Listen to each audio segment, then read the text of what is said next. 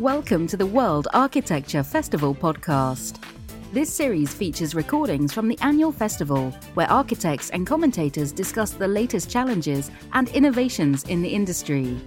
Make sure you subscribe to always receive the latest episode and also follow us on Instagram and Twitter. Our handle is at World Arch Fest.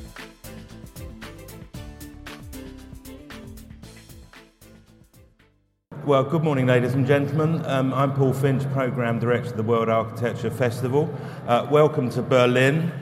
Uh, it doesn't seem like 10 years since we launched the festival in Barcelona in 2008, uh, but indeed it is. And in some ways, um, we were lucky that we didn't just do one successful festival and that was the end of it, because when we launched, it was six weeks after Lehman Brothers went bust um, and with sort of impeccable timing, uh, we managed to create this event just as the world economic situation went into meltdown. Um, fortunately, our media company owners, EMAP, um, had faith in architecture. Uh, the Architecture Review, which was the magazine from whence WAF sprang. Um, and here we are uh, 10 minutes later. Uh, for those of you who haven't been, what we try to do at this festival is to make it inspirational and informative.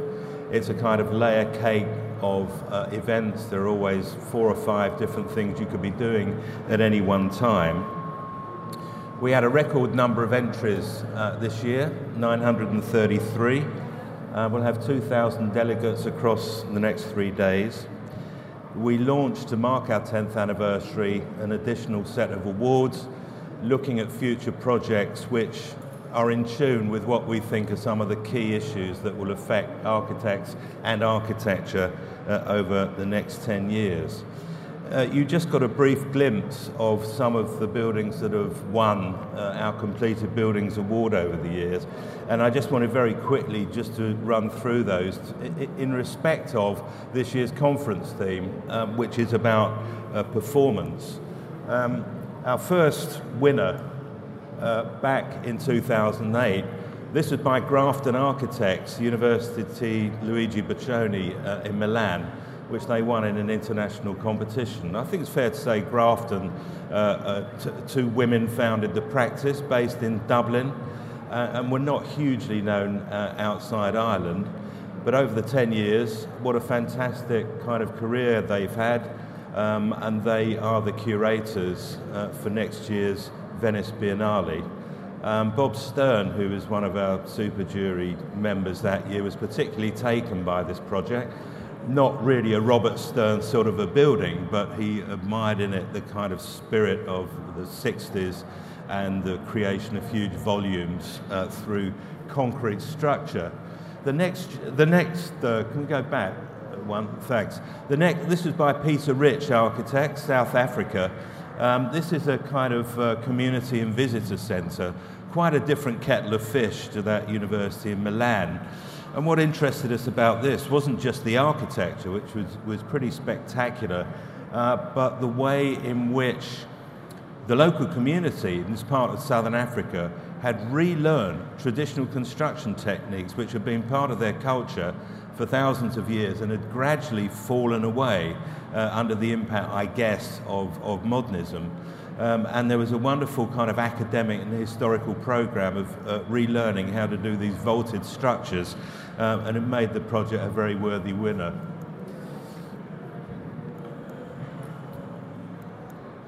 Um, so the following year, um, a, a European winner in Rome, um, this was uh, Zaha Hadid, the MAXXI Centre for Modern Art. Um, one of our super jurors um, was the uh, architecture curator at MoMA, and he, he visited this building before it finished, and he said it was a building about which he'd had to change his mind more than any other piece of architecture he'd ever seen, because he assumed that it would be uh, hopeless at displaying uh, art.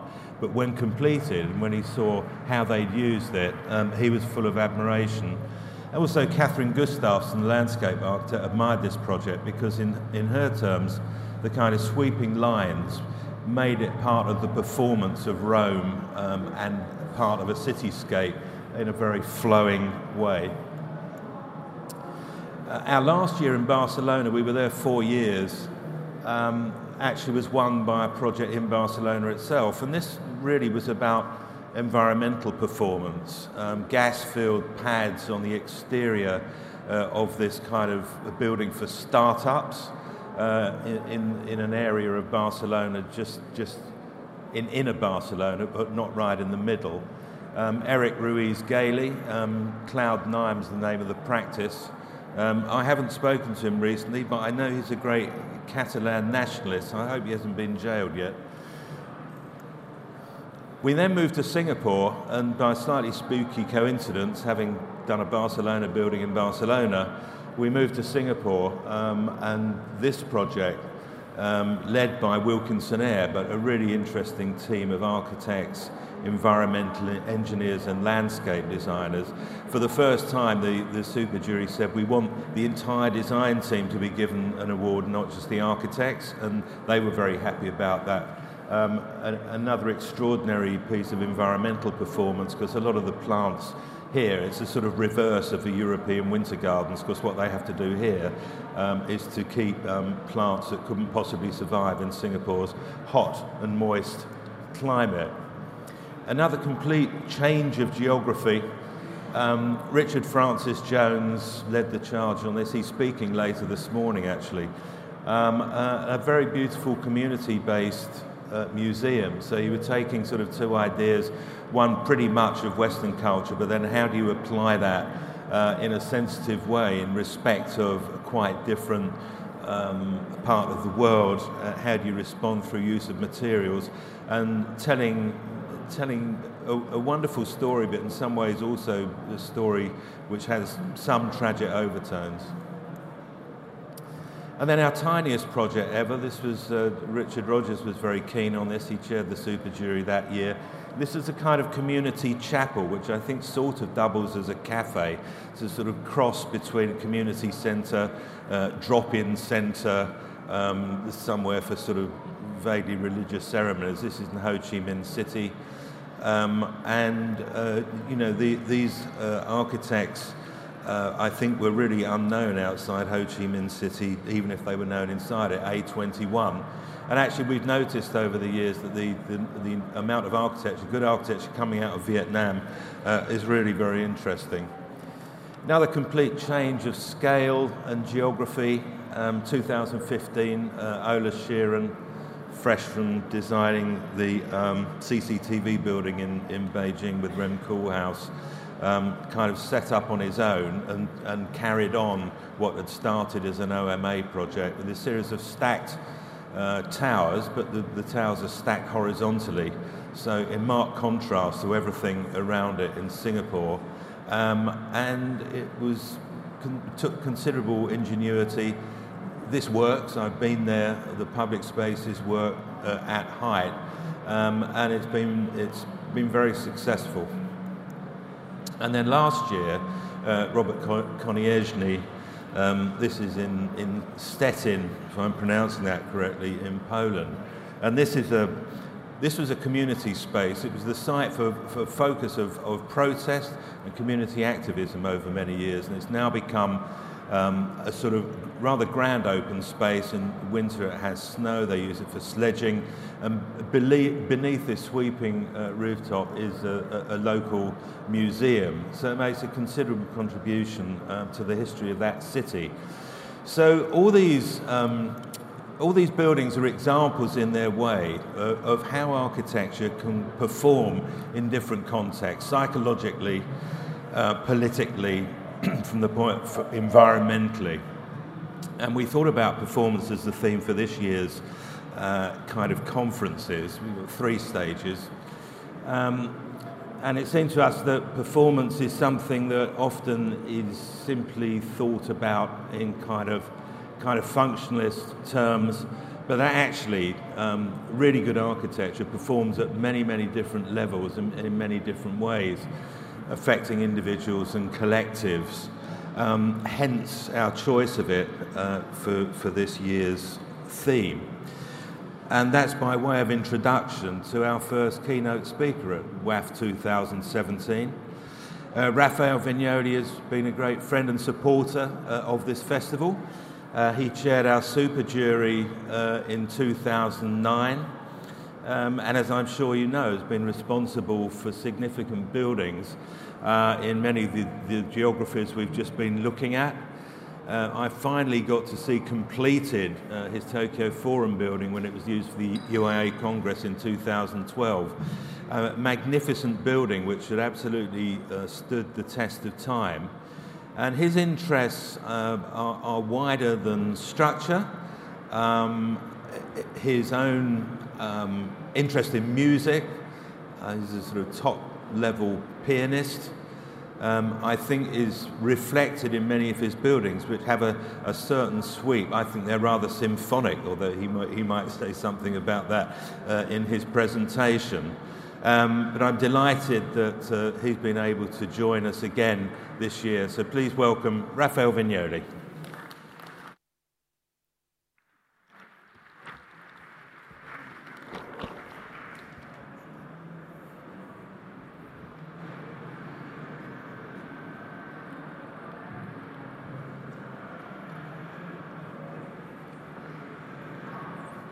Thank you, Paul, and um, I'm delighted to be here. Um, it's refreshing and uh, inspiring, as uh, as Paul mentioned before, um, to see so many friendly faces and um, uh, images that are uh, uplifting and uh, fulfilling in in, in terms of the expectations that all we collectively have regarding the future of our discipline. I didn't have the chance to talk to Paul. Uh, every time that Paul calls me, it's like an order from a higher authority, and um, I knew I had to talk about performance, and um, uh, I. Um, I had uh, literally a completely different lecture uh, as of um, last night. and uh, in I, I, landed a couple of hours ago, and I um, in the plane I I thought that it was a good opportunity, although in 30 minutes this topic cannot be even superficially touched but somehow to raise some topics which have to do much more than with images, with the state of our discipline.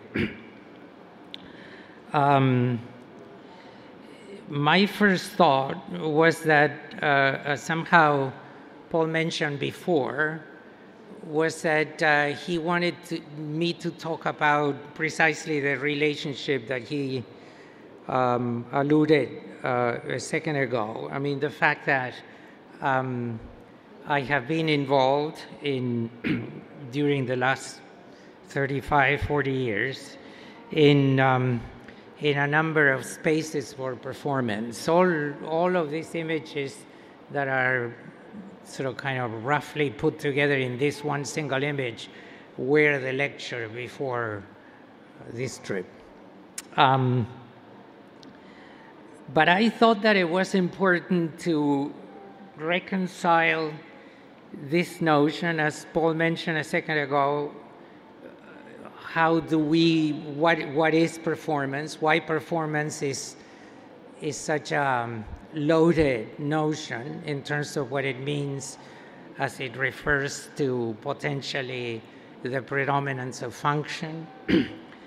um, it is a term loaded with a number of other disciplines uses um, is something that has a lot to do with science in a way, but it has to do with uh, finance, it has to do with art, it has to do with um, design in many ways. I mean, in designs that are areas of designs that, that are not particularly architecture.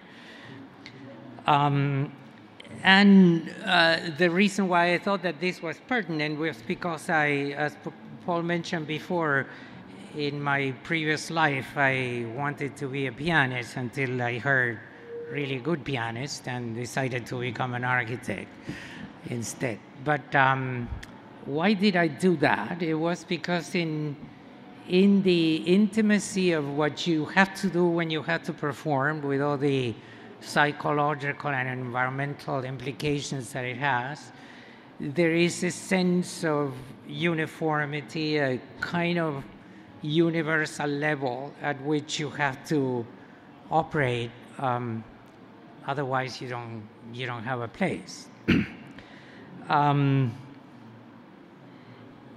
my connection to uh, performance uh, in general has a lot to do, as I said before, with my hobbies, if you will, or my secret um, um, sort of vocation, uh, which is, it relates to that event of taking a score and playing it.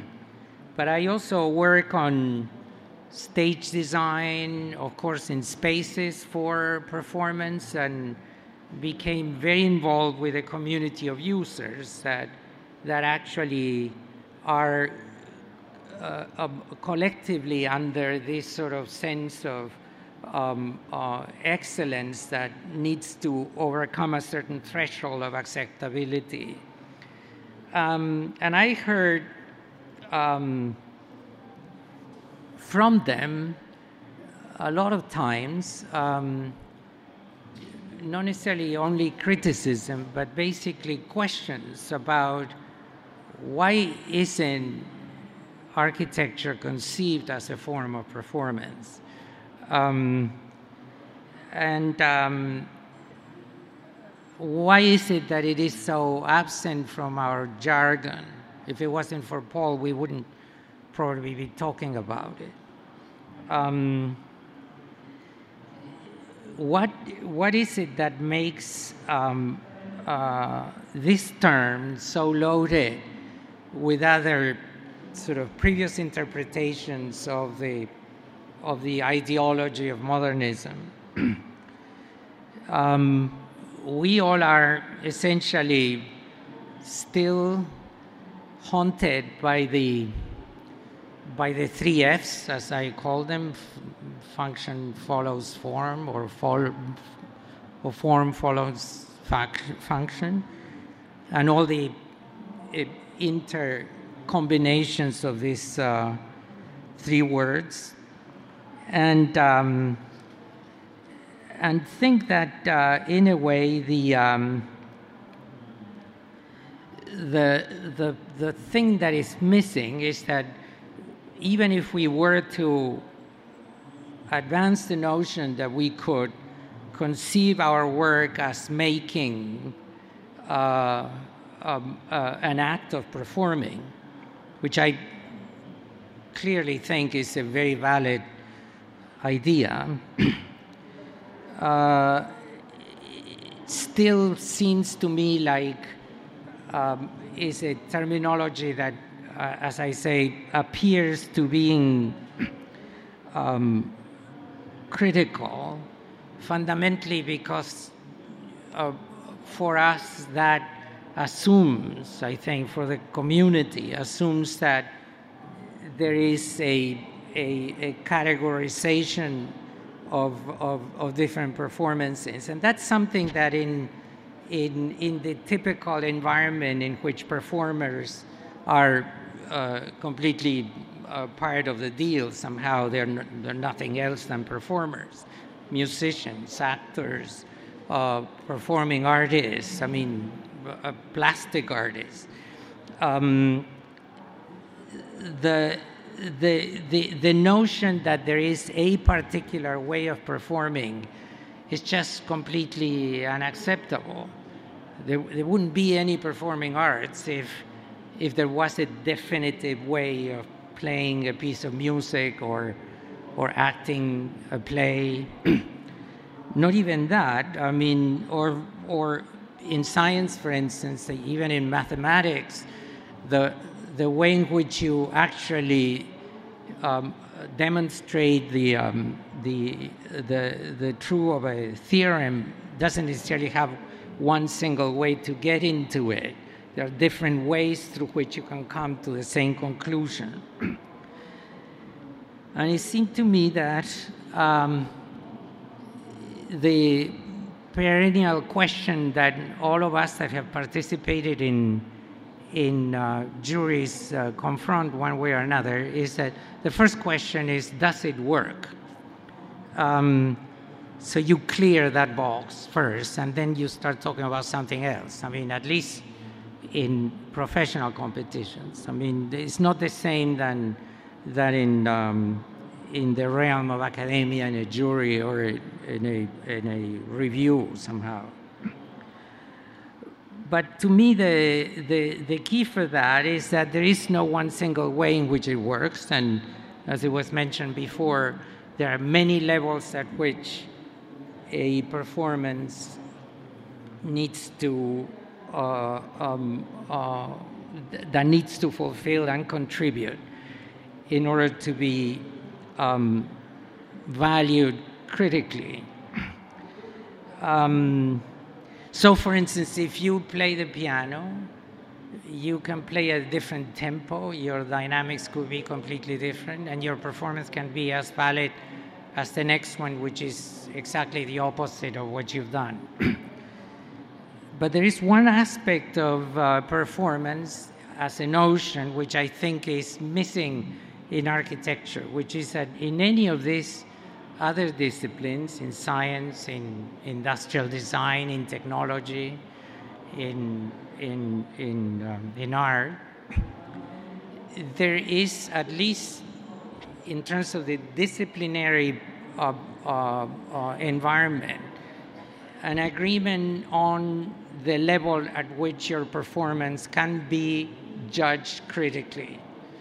And by that I mean that if there are no standards through which you can actually judge a, a, a, a piece, and those judgments are pretty universal in science, in finance, in many other places where the notion of performance is an active uh, measure. Uh, if, if you don't reach those levels, um, you're not just not ready to perform. Um, and it seems to me that that is what is missing in terms of how we use the term in architecture. That there isn't a clear universal agreement on these basic thresholds of acceptability that are not just a series of uh, boxes to check, but a perception that the work is valid. And to me, that is a, a, a, fundamental part of this analysis, which is that we cannot discuss um, uh, or introduce this notion uh, if it isn't through an analysis of what makes a, a, a building um, uh, reach that level of acceptability. And what, what, what I mean by that is that once you reach that level, the question becomes a, a, a, question of criticism, essentially how the culture consumes that performance. Uh, what does it do to uh, elevate it? What, what is discovered through this particular way of performing?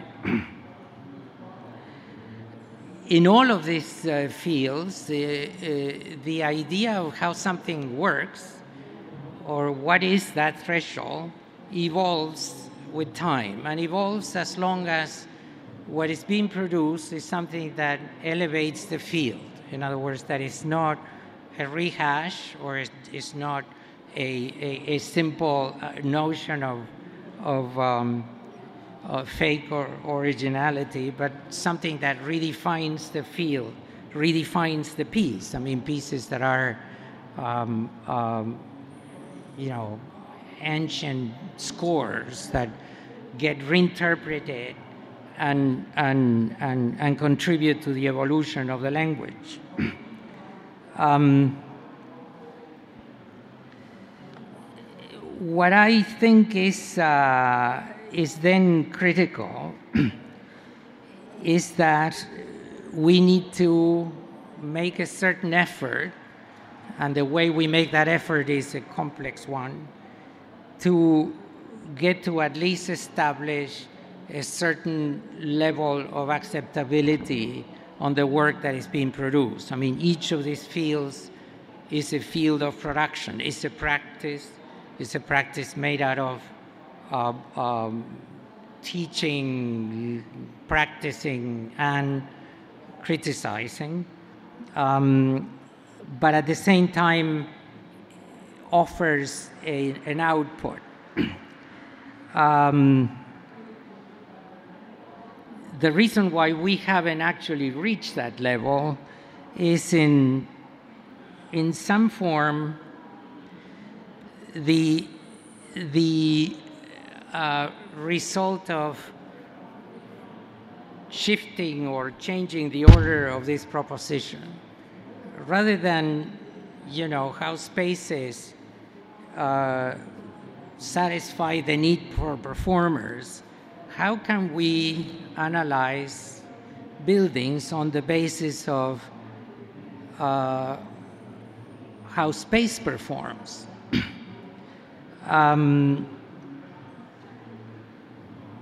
I think that the lack of this notion is at least, uh, if not completely responsible, but um, it is. Uh, it is a cause as, as well as a victim of the place in which the discipline is today, which is um, the decline uh, of uh, the scope of the discipline, our crisis in education, the bastardization of architectural criticism, and above all, the absolutely amazing imbalance between supply and demand when you look at this thing from a structural point of view. um, that also comes together with a cr- crisis in, in terms of the demographics of the profession. Um, and I think that tracing that decline, the decline of that notion of what makes a building performance acceptable, um, is uh, is a is a labor of uh, a lot of time and time that we don't have today. But I wanted to only walk you through uh, uh, what has been my own personal experience. I'm not a historian, and I'm I'm not a critic, but I have been around for almost 50 years doing this thing, and I think that there are a number of uh, processes, almost decade by decade, that could be plotted to understand how that decline occurred. And they are, most of them, connected to crises in the economic cycle, but also in the in the crisis of the culture of, um, of the West and, and how the shifting of, uh, of the uh, uh, scope of, uh, of, of, of, the discipline um, uh, became uh, sort of critical to a point of making the profession practically um, impossible for most. I think that after I, I joined the workforce in the late mid 60s, and the mid 60s were fundamentally characterized by the memory of the uh, heroic phase of modernism.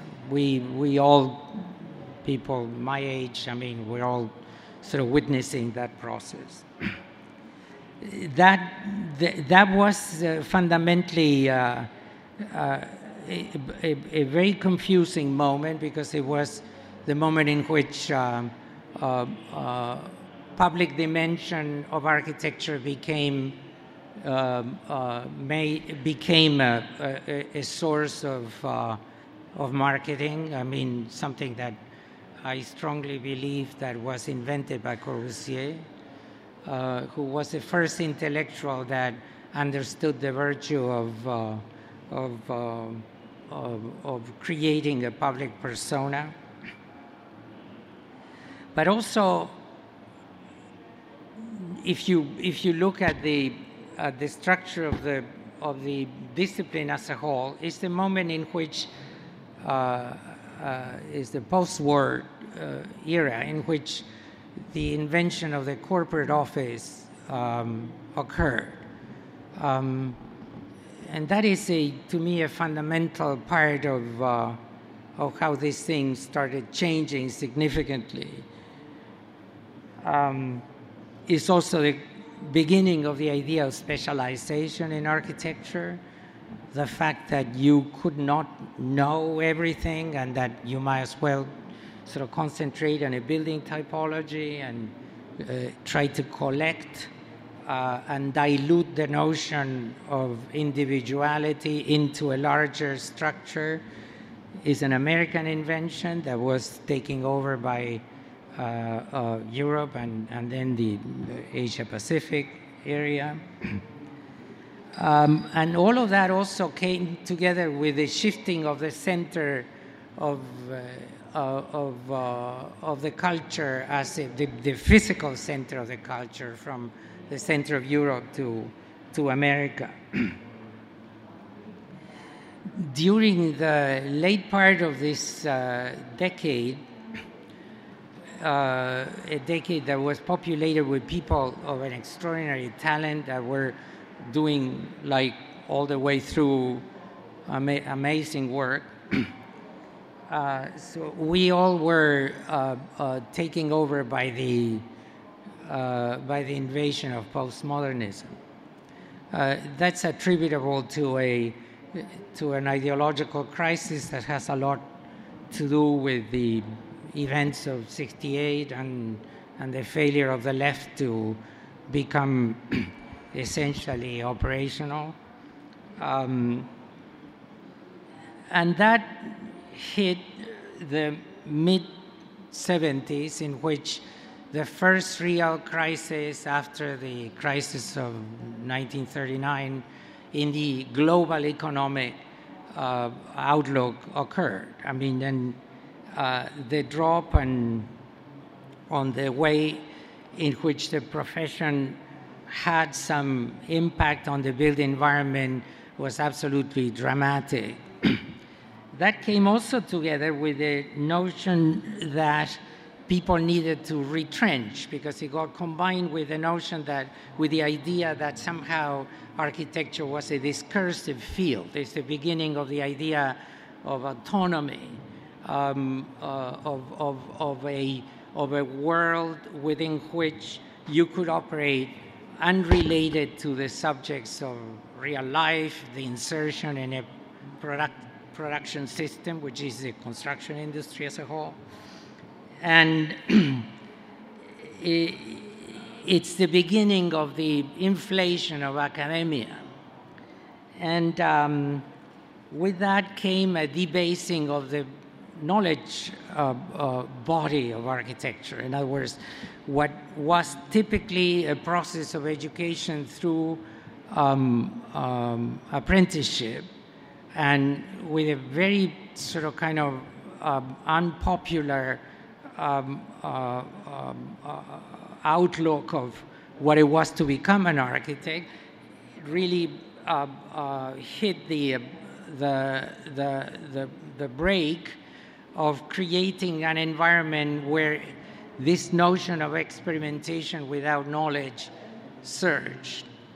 And to me, that's also an absolutely fundamental uh, point, which is that um, that's a, the, the, the, first fundamental criticism to uh, the field, which was that you could actually um, uh, access to that experimentation was always valid, even if you didn't know what, what you were experimenting about. Um, that uh, migration to academia also hit at the middle 80s. I think a, another phenomena, which was that the, the impact of information technology, the beginning of the distribution of the flat image, which is also something absolutely contrary to the nature of the final product that we work on. um, and as a result of that, two things I think happened which are quite important, which is some, some redefinition of the idea of leadership. Uh, leadership did not imply that you had experience. And the second one, that's, uh, which is, I think is very critical too, is the uh, sectorization of the practice. In other words, it's the beginning of the invasion of consultancies. Um, since the construction industry continue working, I mean, in a primitive way, because the, the lack of progress and technological development in the in the construction industry is also remarkable. the uh, uh, the stuff that we used to do got broken into uh, a number of pieces, some of which were absorbed in the corporate office, some of them were lost and occupied by people that really had a very specific business uh, um, model, which was to uh, extract a portion of the service and create an an illusion of expertise that actually was completely justified because the workforce uh, became uncultivated, essentially. um, the, uh, the thing that happened after that was the creation of this celebrity phenomenon. And, and that's something that in places like this, you can see that there is an enormous amount of production of extraordinary level of design that doesn't have the recognition that it, that it is typical in what became the star architect system. um, and what happened immediately after that was that because people in, in because the, the, the, practice essentially got distributed, um, the obvious consequence of that was, was the sort of growth of style as a realm of uh, very little intellectual uh, analysis. I mean, it was literally accepting the fact that you could um, that you could adopt a certain modality and develop it as long as you know things were aligned and and and you could build it. Um, and that has uh, a tremendous level of confusion, added a tremendous level of confusion because what happened was that the corporate office incorporated um, you know, what uh, in the 80s used to be called the form makers.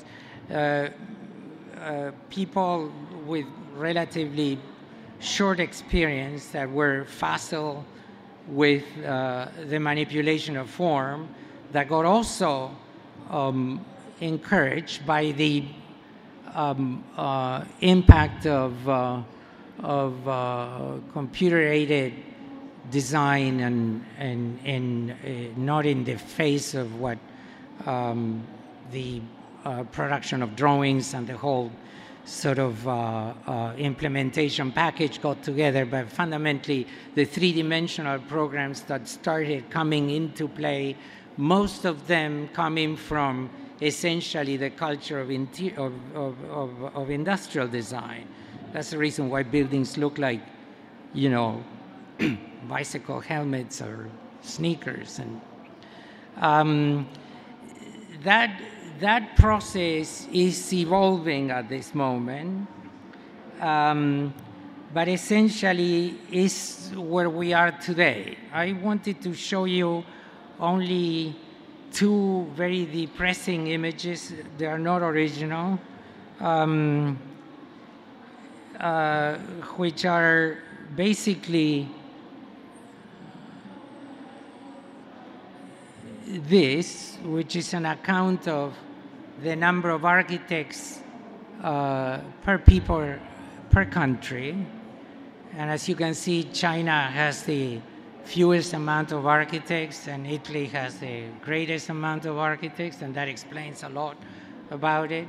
But essentially, all of that needs to be compared to this other picture, which is by far more interesting in my mind, which is on the year that we're about to finish, the output of the economy in construction is almost $9 trillion. Out of that package, our field only is involved in $264 billion of that output. Now, that accounts for literally less than 2% of what constitutes the reality of the built environment. All the other implications about sustainability, um, sort of social uh, interests, I mean, public realm, all of those things get completely wiped out when you look at this picture. Because, you know, we're supposed to be the people that could actually interject the culture contribute to modify the nature of the um, uh, of the assumptions that define a, that define a program. We used to have a say in political redistribution of population.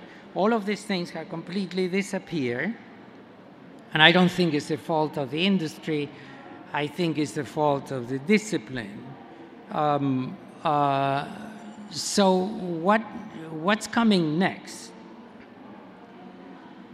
Um, I think one of the most frightening, to me, frightening things that is not frightening, actually, in a certain way, quite wonderful, is the fact that we haven't actually even started to perceive the real impact of the information technology in design.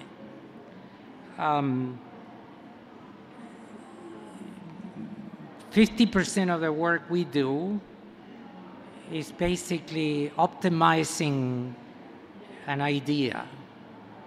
Not just searching for it, but basically making it into something that we're sure that checks all the boxes and that checks them with a certain criteria of balance and, and once again in terms of how it should perform. Now, I, I'm old enough to think that this will never happen, but I'm also aware enough of the fact that there are cars that drive themselves and that you can actually reprogram healthcare through a database that is, you know, incommensurably larger than what we can perceive. So why wouldn't it happen that in design terms, artificial intelligence wouldn't actually help us create that process and make it automatic?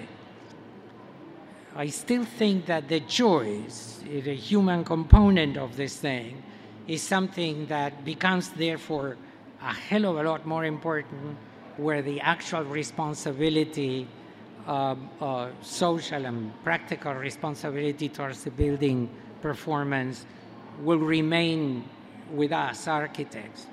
But I think that if any process is really predictable here, is the process of concentration rather than enlargement, which, as I said before, has a, an enormous impact on the, on the demographics and the educational system.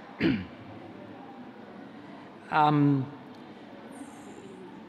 there are, and I didn't want to bother you with all of this, I found over the last three or four days an enormous amount of charts coming from fields that are really unrelated to the uh, Royal Institute of British Architects or the American Institute of Architects or anything like that, just basically people that think about construction where you can see the position of, of the discipline in relationship to the decision making process. And it's not only lamentable, is really dangerous. And I think that what comes next is some kind of recognitions of this process of shrinking that it's paired up with a claim for um, a, a, much more universal level of knowledge? And how do we retool ourselves to be prepared for the next 30 years, which is something that most of you probably will see, and, and for which, you know, we're probably dormant as to what, what should we do to be prepared for that. So if you reestablish the notion that there is a certain level of acceptability, that it is more or less universal, and that's the reason why the judges in this festival could actually look at work for Ho Chi Minh City and, and London and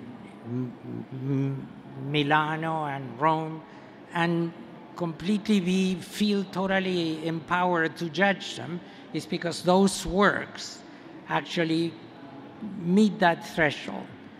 The, the definition of that threshold is not a dogma, it's not a, a, a, um, a series of precepts, it's fundamentally the result of common knowledge. The uniformity of judgment in any field of performance and you know, from drafting to uh, music performance is completely undeniable. So, how do you get to that point? I mean, when I decided to get into an easy practice like architecture as opposed to music, I probably didn't know what I was doing, but I did it predicated on one single realization, which was that I couldn't play as well as other people I had heard. And that was like a sine qua non. I mean, you know, this is something you cannot fake. We're completely populated by fake enterprises. Not only that, we're also invaded by people that actually practice architecture that have even less of a training than the one we have. We have given up the full scope of services, and there is a very interesting chart that shows that, on the implementation of design, which, as we know, is fundamentally the act of making, is, is fundamentally the part in which the object gets actually uh, um, uh, transformed into a reality. Um, the portion of all this list of architects that actually um, are um, uh, concerned or involved in projects of some dimension is less than 33% on the total list. 77% of the total workforce works in single family houses. Um, that also is a trap because essentially, while probably they have even more of a complete experience as to how to put something together, um, uh, their knowledge cannot be transferred forward. So I think that the, um, and I'm, I'm sure I'm, I'm over my time, as they say in the Congress, uh, but uh, so what do we do? um, I think that fundamentally we need to start from the beginning. Every social practice, every industry, every uh, culturally loaded um, activity has always had three legs of the tripod.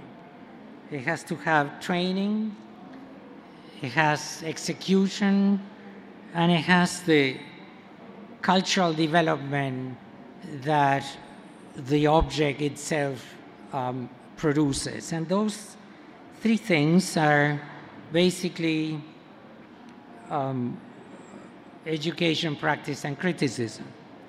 I think the three aspects of our tripod um, are in very shaky grounds. I don't think we teach well, I don't think we practice well, and certainly I think we don't criticize well. Um, but how do you redesign this? And the only way is to start from education. I think that unless we promote the creation of the new acad- academia, a way in which the specificity of what we do gets revamped and understood, because I, as I always say, it, it is a hell of a difficult job, and perceiving how difficult it is and in how many uh, occasions you can deviate from your goal and you're forced to deviate, deviate from that goal is a very difficult thing to teach. I think that registration is a field where, where I think um, uh, another fallacy occurs, which is that um, uh, the notion that is free for all and that you can actually perform at any level of com- com- complexity essentially hides the fact, gives room to the, spe- the specialists, which I believe are also um, um, uh, limited by their own special- specialization, in a word. Um, I think there is a phenomenal crisis in the ethical base of how we work. I think we've lost it completely. Um, and I think that we need to create through that kind of initial sort of re- reshaping of the educational process a way through which we um, become again a fundamental part of the construction process. Um, 87% of the total amount of design work is being implemented by production firms. Um, I remember, like today, when I lost the competition for the Museum of Modern Art, I had recommended Taniguchi-san to do the building, to, the, to, to be invited to do the building, and it got completely destroyed by this amazing lack of understanding of what it is the tradition in Japanese architecture, which is that you make it.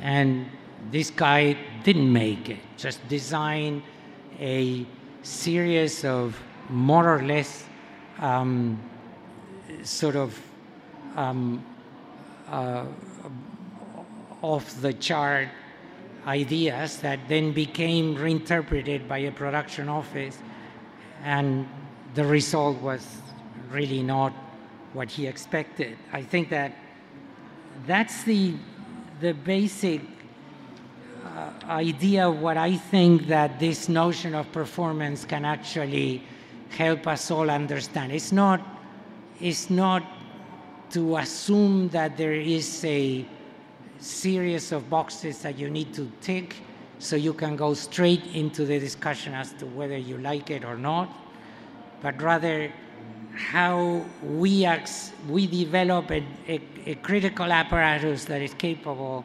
of blocking the superficiality, the, the stuff that it really isn't um, contributing to the redefinition of the program, as I always say. I mean, the brief is something that we always made and is something that has been completely um, uh, kept outside of our realm of activities. Um,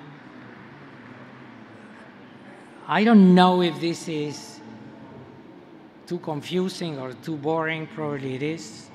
I just felt that it was incredibly important to counterbalance this fantastic experience of looking at images outside of this tent with a moment of reflection for how we actually uh, face what is about to happen. That it is, if we're short of work, we're going to be much, much shorter of work in the next 10 or 15 years if we don't do something with it.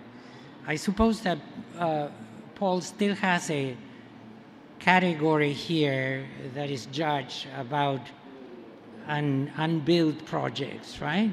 Well, I think that category hopefully will disappear.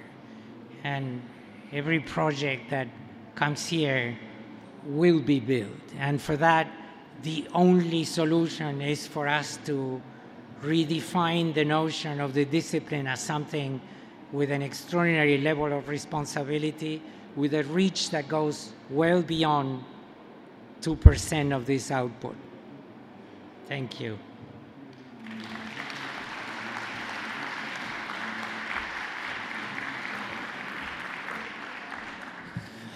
Rafael, there's nothing like a huge bucket of cold water uh, to get a festival off to a stimulating start, um, and I agree with about 95% of what you had to say.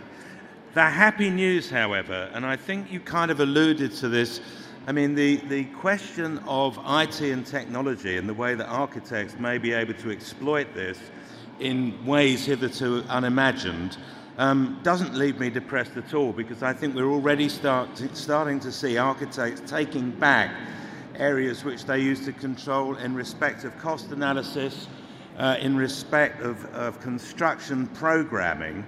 And in a, in, in a way, um, it's up to the profession collectively, but also in, in terms of individual practice, to see what it can make of these opportunities. And actually, the small firm um, with the power of technology, can become remarkably like one of those big production drawing offices.